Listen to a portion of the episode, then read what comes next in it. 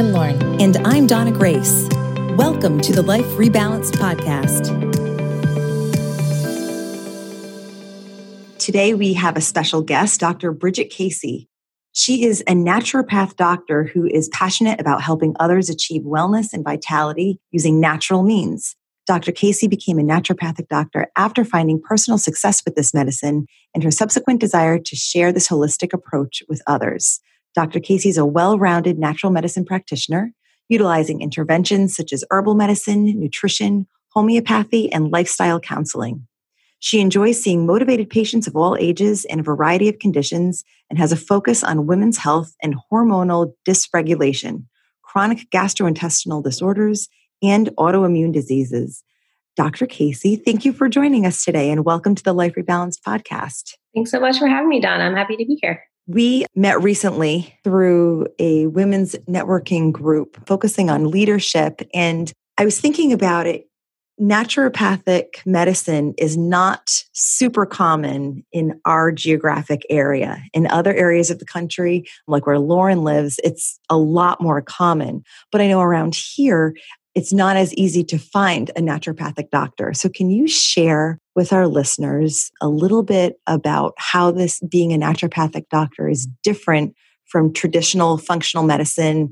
And I know you said your experience in this area is what drew you to study. Can you talk about that experience and, and why you chose it? Sure.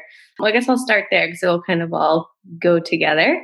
So, probably a little over 10 years ago, I was having my own chronic health issues especially digestive issues and whatnot. And basically, I just wasn't really getting any answers taking the conventional route. I'd kind of done all the typical workup and so forth and just wasn't really having any success or progress. So I started looking outside of that model and getting interested in nutrition. And the more and more I got into it, I started looking at graduate programs for nutrition, but I couldn't really find one that was holistic, I guess, if that's the word I want to use.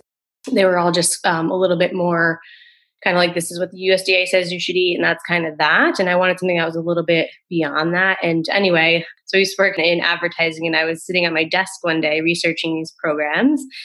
And I remember finding this one school that did actually have a holistic nutrition program, but they had, it's actually a naturopathic medical school. And so they had all this stuff on their website about naturopathic medicine. And I was like, what the heck is that? Because I also, I grew up in Rhode Island.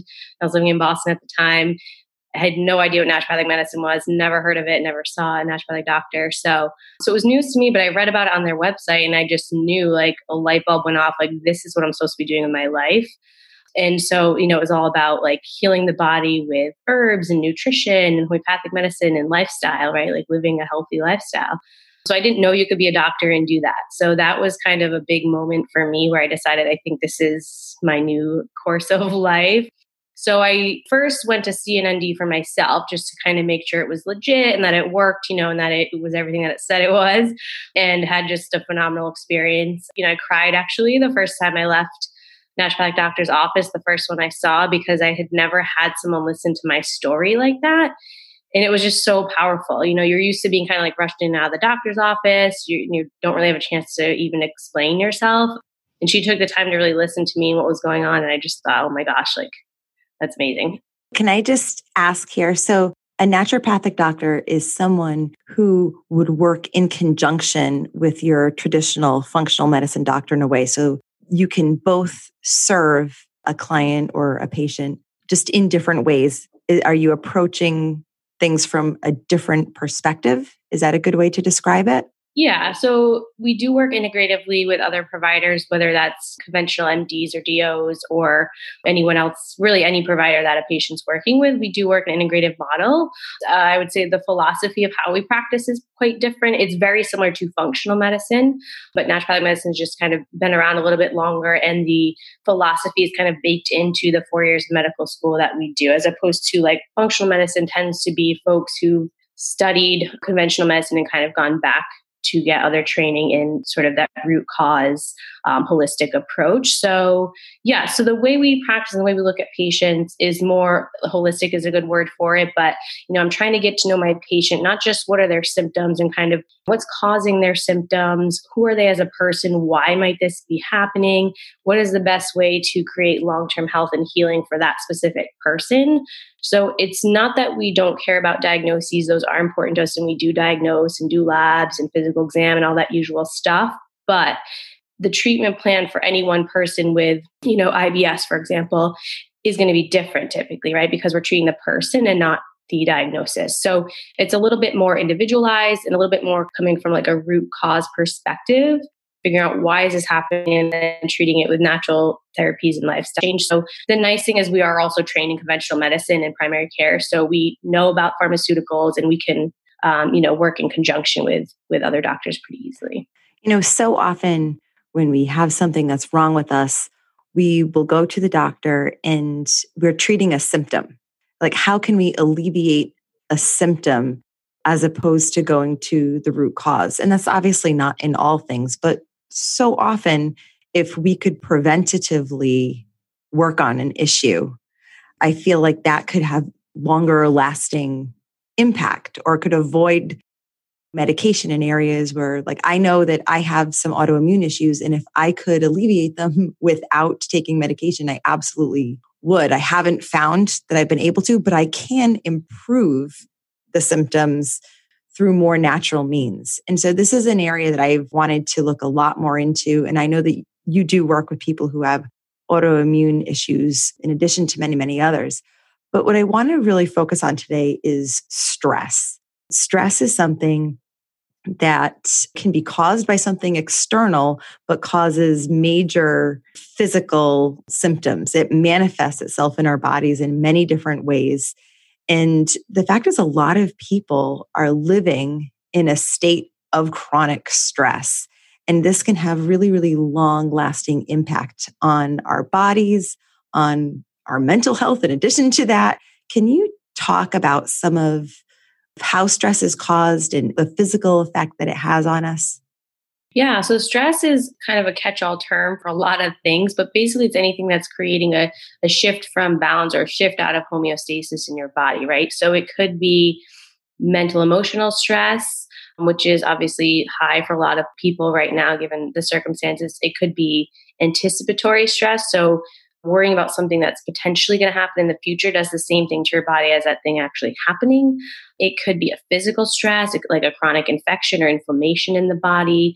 And then there's quote unquote good stressors, which would be like short term acute things like exercise or you know cold exposure briefly and things like that so stress is kind of anything that creates a shift in the body that your body then has to react to but typically when we talk about stress we're referring to more of that like mental emotional stress that we kind of think about, whether it would be related to relationships or job, you know, or different things like that or lifestyles. Well, in my field of work in personal finance, I mean, we see finances causing stress all the time, or we see financial issues coming up as a result of stress in other areas. So it's absolutely something that kind of like permeates your system, right? It ends up touching all areas. Stress that you feel in one area of your life inevitably ends up spilling over into others, whether it be mm-hmm. physical or, or non physical, whether it's your relationships or your money. It absolutely does. Can you talk about some of the science behind it? Because I've read some of the stuff that you've written, and we all know about cortisol, right? Especially as women, we all know about the cortisol and, and hormones. Can you talk about some of that stuff? Sure.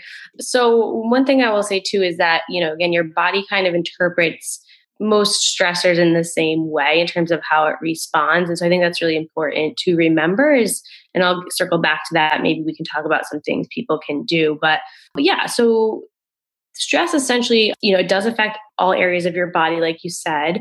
Really, we think about the nervous system primarily when we talk about stress. So you have something called the autonomic nervous system in your body, which essentially is also called automatic. It's the part of your nervous system where you're not really thinking about it. It's just sort of doing one thing or the other. So it has two sides. They're called parasympathetic and sympathetic, also known as kind of resting mode, relax mode, which would be parasympathetic, or that fight or flight. You know, I'm running from a bear sympathetic dominant mode. And so that And that's what we think of, right? Yeah. Yeah. And so most of us, you know, in today's world are sort of chronically in that fight or flight mode, which unfortunately, you know, our bodies haven't evolved to be in that state long term. So our bodies are still sort of millennia behind where they're thinking, if I'm in fight or flight mode, it's literally because I'm running from a predator. So, in terms of how your physiology responds, your body is prioritizing energy towards literally running. It's not putting energy towards things like fighting infection or keeping inflammation down or managing blood sugar or your hormone balance or digestion, right? So, a lot of the functions that we think about wanting to optimize today's world, if you will, or the people I'm working with, whether it be like hormone issues or inflammation issues or what have you, it's ne- say impo- it's nearly impossible to feel something like that if we're chronically in fight or flight mode because our body is putting our resources elsewhere. Does that make sense?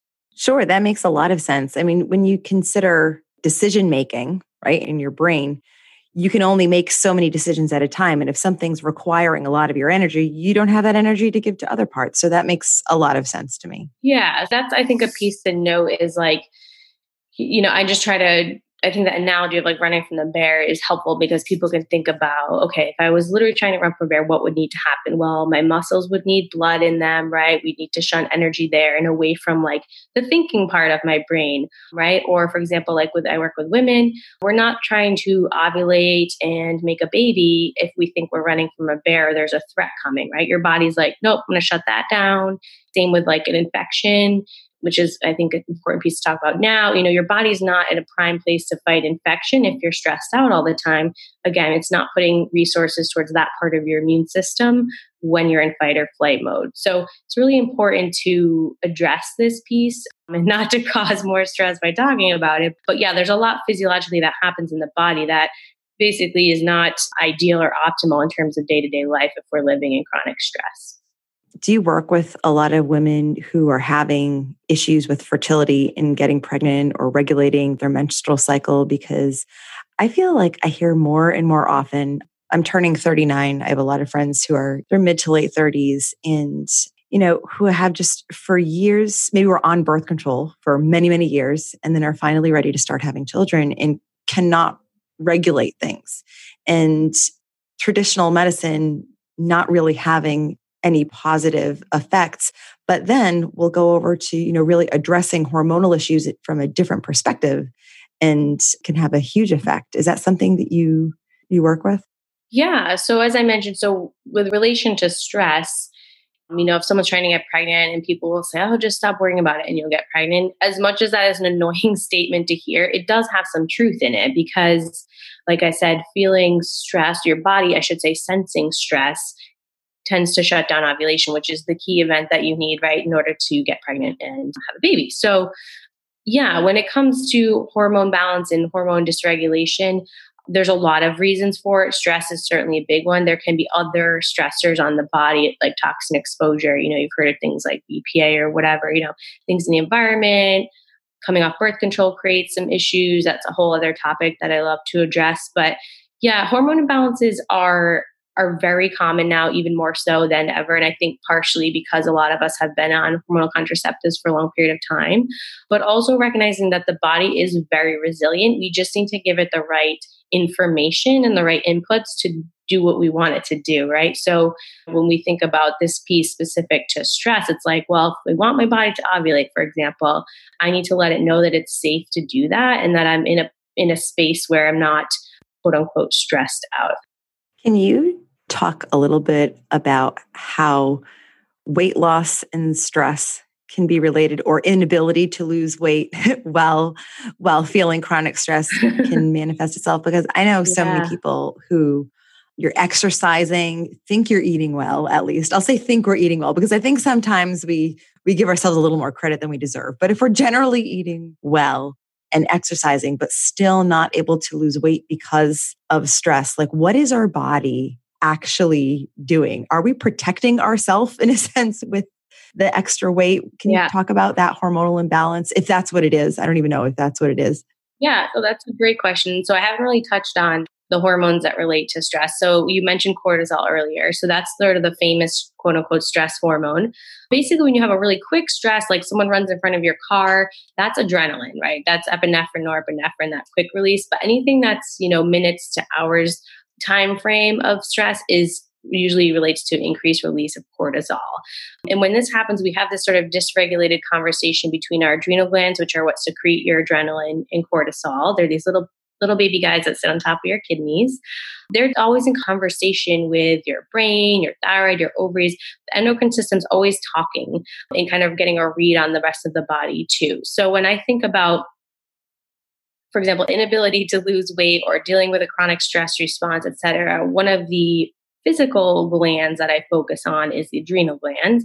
And how do we help support the adrenals? Again, you know, we want to make sure your body's out of fight or flight mode as much as possible, but also can we kind of nourish those glands and kind of like refill the battery a little bit because they sort of get a little bit overworked, if you will, when we're constantly in stress. So with weight, you know, there's a few things that happen, but one thing that cortisol does is it raises your blood sugar. It's a glucocorticoid. So when cortisol goes up, so does blood sugar. When your blood sugar goes up, so does your insulin, right? And that insulin is basically a storage hormone. So most people know about insulin with like diabetes, but we all have insulin in our bodies. We need it to live. It's what gets glucose into our cells so that we can function and have energy, right? But insulin is also a storage hormone. So what happens is like if you're not using up all the energy that's in your system, in your bloodstream, what have you, the rest of that glucose goes into storage. So glucose goes up and insulin goes up um, because of cortisol. You know, your body's going into that storage mode because if you, one way I like to think about it, for example, right, is if my body thinks I'm running from a bear or there's a famine coming or whatever, it's gonna, the famine's probably the easiest analogy, your body's going to store extra energy. That's what it's always designed to do. Your body doesn't really want to be skinny. Your body wants to have extra calories should it need them, right? If you don't have food around for months at a time, you need to be able to burn that fat for fuel.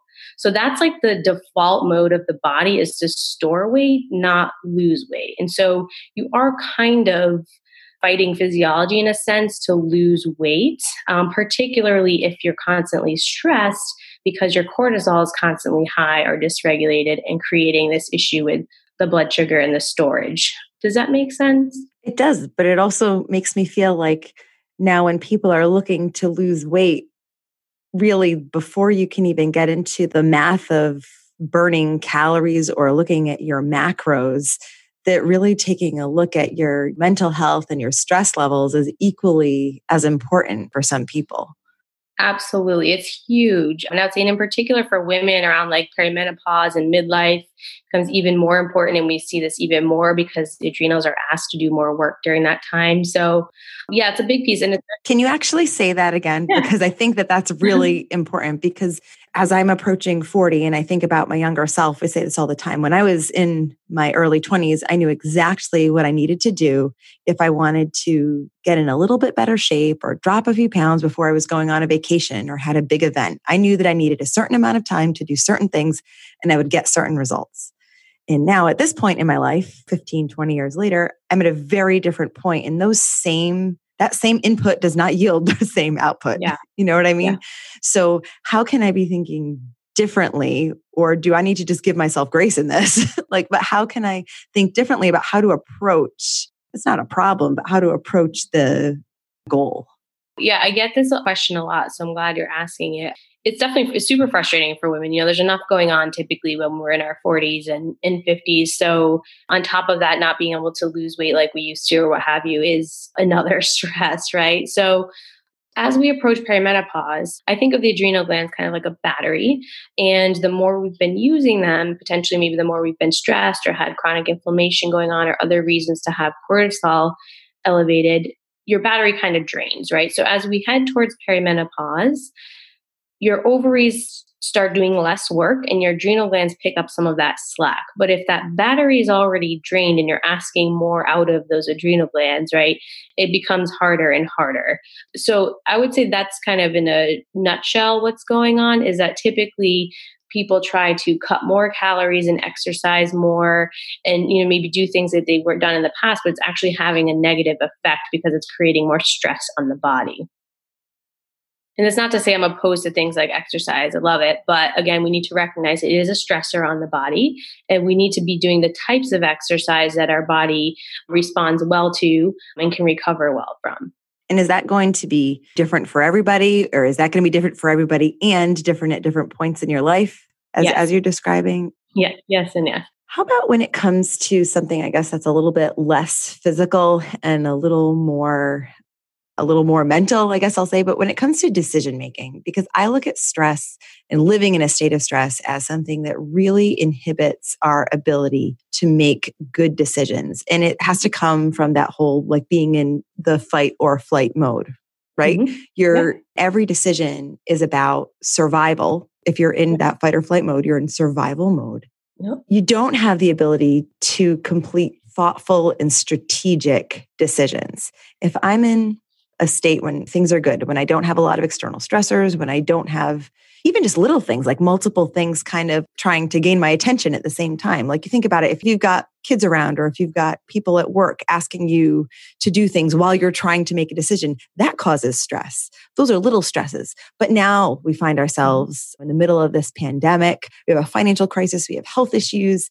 People are people don't even realize the state of stress they're in, I believe. I, I talk to so many people, and you probably do too, right. who are like, things are okay. Like I still have a job. Maybe I, I'm healthy. I'm just sheltering at home, whatever it is. Like overall, in the grand scheme of things, we say we're okay. It's really because we know things could be worse. But that doesn't mean that we're not in a state of stress. How does being in that state of stress affect our ability to make decisions that align with our long term interests, to make decisions that really help us move towards our goals, whether it be personal or professional or whatever it is. Can you talk a little bit about that, the mental toll or emotional toll that living in a state of stress can put on us? Yeah. So, as you mentioned, when we're in a state of survival, our decision making is impaired. So, basically, energy and blood flow is concentrated in kind of your hindbrain, your amygdala, your reactionary part of your brain. The prefrontal cortex, the front part of your brain where you're really is your decision making brain. It's your ability to think about the future and plan. That's kind of where you would probably want to make most of your decisions from, right? Particularly when we're thinking about finances or planning. But unfortunately, physiologically you're not actually in a good place to do that if, if you're in stress mode so that is a very real thing making decisions out of a survival place versus feeling calm safe relaxed space they are going to typically be different decisions and different actions that you might take but yeah, I mean, stress has a huge impact, of course, on our mood and our mental health. So it's a, an absolutely huge trigger for depression and anxiety. I see that all the time. There's uh, some great studies on this too, but both depression and anxiety, which are two extremely common mental health issues, you know, they were very, very common growing more and more so even before this pandemic and now we've got you know this big situation that's kind of affecting everyone at this point so having some level of stress and some level of mood shifts, I think is completely normal. I think the important thing is to tap in and recognize what's true for you. So, something I'll tell a lot of my patients is to try to get familiar with their own body cues. So, yes, I'm the doctor and I will give you as much great advice as I can, but I'm never going to know your body as well as you do, right? So, it becomes a part of your self healing journey to recognize your own signals and what your body is telling you. So for some of us, that may mean, okay, everything in my world seems okay. I don't think I'm stressed, but oh, all of a sudden I'm like yelling at the kids way more than seems like I should, or I'm getting snippy with my partner, or I'm holding my breath all day, or I feel tension in my neck, or my digestion is way off, right? So one of the first things I would recommend is to start noticing like what is happening in my body? You know what's true for me? How am i acting? What kind of decisions am i making? Are they in line with where i want to be going with my life? And i think that's the very first thing to do is just to recognize and get real with yourself about where you're at. To me i think that would be like a hugely eye-opening thing for someone because if you're living in or if you have been living in a chronic state of stress you just kind of get to a point where you believe this is your normal it's normal to feel this way. And the idea that this isn't normal and you can feel differently has to be like a really big moment for people, I would think. Yeah. I know that there have been things in my life that I just kind of have accepted as normal and then realized this doesn't have to be normal. I can make decisions to change. There are things that can be done to improve the way I feel.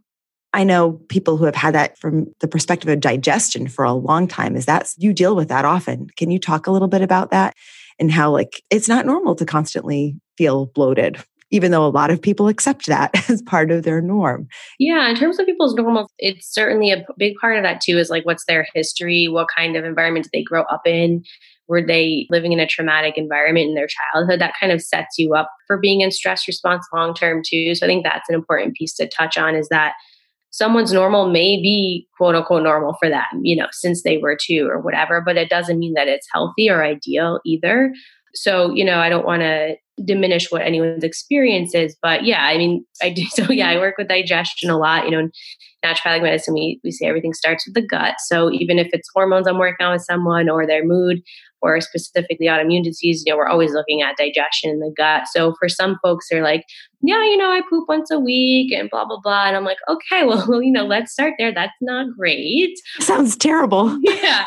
So, you know, but for that, oh my goodness, that may be, that may be their experience of normal. You know what I mean? So then we talk about, okay, well, this would be better if you were going every day, you know, or not feeling bloated or this or that. So yeah, I think um, part of what I like to do with my patients is kind of teach them a little bit about physiology and what's ideal and actually normal from that perspective so that they can then use that information to again tap into their body and be like, okay, so this week, you know, I stopped going to the bathroom or I had diarrhea every day or whatever. Then they're like, okay, that now they know that that's not normal. So they can start thinking about why did they get to that place? Maybe what was happening that led to that? So i think part of it is is like i said kind of tapping into your own body but also understanding like what are things maybe supposed to look like? That's so interesting and i do hear that all the time. It all starts with the gut. I feel like gut health is something we're starting to hear a lot more about. Yeah. That kind of leads nicely and i was going to say what are some of the things that you do or strategies that you use with your patients maybe if it is stress is the issue, if you're looking to improve the symptoms that you see as a result of stress? Yeah, it's an awesome question. Um, there's tools that I or things I will prescribe, which I can get to in a second. But again, the first thing is going to be okay, noticing for yourself what does stress mean for you? How does it show up in your body, physically, mentally, emotionally? And then what do we do about that? Okay, so one thing would be thinking about what are these stressors in your life, right? So, for example, you as one person may not be able to change the fact that there is a pandemic going on, but we could maybe change our approach to it, or we could change how we're spending our time, maybe our extra time at home, right? So, thinking about what can you change and what can't you, right? Like, what are the negotiables and non negotiables? And then look at your time spent therein, but also what can you do for yourself to remind your body and your system that you are safe, that you're in that parasympathetic mode. So to get yourself into that mode, there's a lot of different things you can do. And I have a handout that we can link to, I think, that gives people some ideas. But one of my favorite techniques or tools for shifting your nervous system out of that fight or flight mode is literally to breathe. Because you know this is something we need to do anyways. It doesn't take any extra time. It's super easy you know? And that could literally be as simple as right? Deep inhale through the nose long exhale through the mouth. Just doing that 5 times can shift your nervous system just like that, right? So I know someone who actually has it on their Apple Watch to remind themselves to breathe. Yeah. They have to remember to breathe on a regular basis. And it sounds so simple. Mm-hmm. And I don't want to say silly, but simple, yeah. right? But so impactful when done intentionally. Yeah, it's huge. And there's a lot of different breathing techniques that, you know, I like to teach and what have you, but that's super simple. Everyone knows how to breathe in through their nose and out through their mouth and just trying to make it a regular habit. Again, recognizing, oh, I'm feeling some tension in my chest. Let me let that be a trigger to remind me to breathe, right? Or you know every time i pass through this particular door frame in my house i it's like a little trigger to me that oh i'm going to take a deep breath when i go through here, right? So, kind of using your day to day, finding triggers and reminders in there to whether it be breathe or, or, you know, there's also other techniques, but I think that that's something that's very accessible for everyone and it's just so, so helpful. I hope it's accessible to everyone, given that it's so important and frankly integral to being alive. So, yeah, that is. When we have guests on our show, we talk about balance and how at any given point in our life, there's going to be certain areas that require a larger allocation of our energy and our time and our focus. Um, and that's okay. I think as women, we, we often feel like some level of guilt if everything isn't getting an equal amount of attention. But no, it's okay to allow certain areas to have more of your attention at any given point in time. Is there an area of your life right now that you feel like is getting um, that you've decided to intentionally give the focus of your attention? So I opened a, uh, my own clinical practice in Rhode Island about two years ago, and after doing medical school and residency and all that fun stuff. So I'm back here, and that's definitely taken a lot of my attention. I think in general, I guess this new career path for me over the past 10 years has generally taken my focus and my attention, which is very fulfilling for me. And I do feel like it's my calling in life and what I'm supposed to be doing. So I'm happy about that, but also recognizing there are other areas that I would like to, you know, shift some attention into in the near future too. Oh, well, that's perfect because my next question was going to be what are the areas that you've shifted attention away from in order to be able to do this? Yeah, I mean, I guess I would say, I mean, not my personal life on a whole, but partnership would be probably mm-hmm. the biggest one. And I'm, I mean, I'm 36 and single, not married and whatever. And you know, a lot of my friends are married with kids and all that fun stuff. And so not that I am envious of that or anything. I mean, I think everyone has their own path, but I've recognized that I've prioritized a different part of my life for the past 10 years. And so that's something that I'm wanting to maybe shift some energy. Oh, it's so hard. Like it's the pressure, right? It's that that pressure of the clock, I suppose. Are there any habits that you find are, have been really helpful in terms of helping you with building your practice and you know really it's because it's a lot. It's, it's you have the whole medical portion of things where you're changing career paths and doing your residency and you're also starting a business. So these are really really big things. Are there any habits or systems that you found to be particularly helpful? Yes i would say the thing that i find the most helpful is a consistent morning routine. I couldn't agree more. Yeah. I mean, and I know I'm sure I'm not the first person to, to say this on here, but it's absolutely huge for me. I mean, I have my, you know, I get up, have my glass of water, uh, meditate and work out. And like those couple of things, if I can get that done in the morning, just sets me up for the rest of the day for success. I, it's every time that I, you know, miss that or, you know, I have to run to a meeting early or something like that, the rest of the day is just inevitably not as productive. it's not the same. It's not the same. Well, also if you've if you've created this habit for your day, then having those things done is your trigger for the next yeah. thing. And then that's the trigger for the next thing. So it does. I understand what you mean when you say it can throw you off a little bit. Do you find that if you don't have the time to do your full morning routine, are you able to do little bits of it you know, the idea of a little bit is better than nothing at all, or you can start it a little bit. You don't need to do the full five mile run, but if you can run around the block, at least you did it. You know what I mean? Yeah. Is that something you you implement? I wouldn't say that's um something I'm great at. I would love to say it is, but I mean, I would, you know, with something like meditating, yes, I'll do just a couple minutes if I can. And I don't know, I, I don't sit there for three hours. I mean, I do like typically 15 minutes or something, but even if I just breathe for a couple minutes, like typically I, I'll do that. But for something like working out, I'm pretty bad at just doing a little or doing yoga class or something. I'm it's rare that I would do like a 10 minute flow instead of a whole class. I'm kind of like a little more all or nothing with that, which isn't great. I'd love to work on that. But yeah. We have a podcast episode for you. Let oh. me tell oh. you. yes, this is yeah, this is something that Lauren and I have both really implemented over the last, I would say over the last year or so in a much more intentional and meaningful way because I was very much that way as well, all or nothing in most areas of my life, to be honest. And I don't know, I found recently it's actually helped alleviate a good deal of stress in my life. The idea that you can still have progress without perfection we can talk about that off air. Definitely recovering perfectionist. I- recovering perfectionist. I love that. Mm-hmm. so your business is Rhode Island Natural Medicine. Correct. Yep.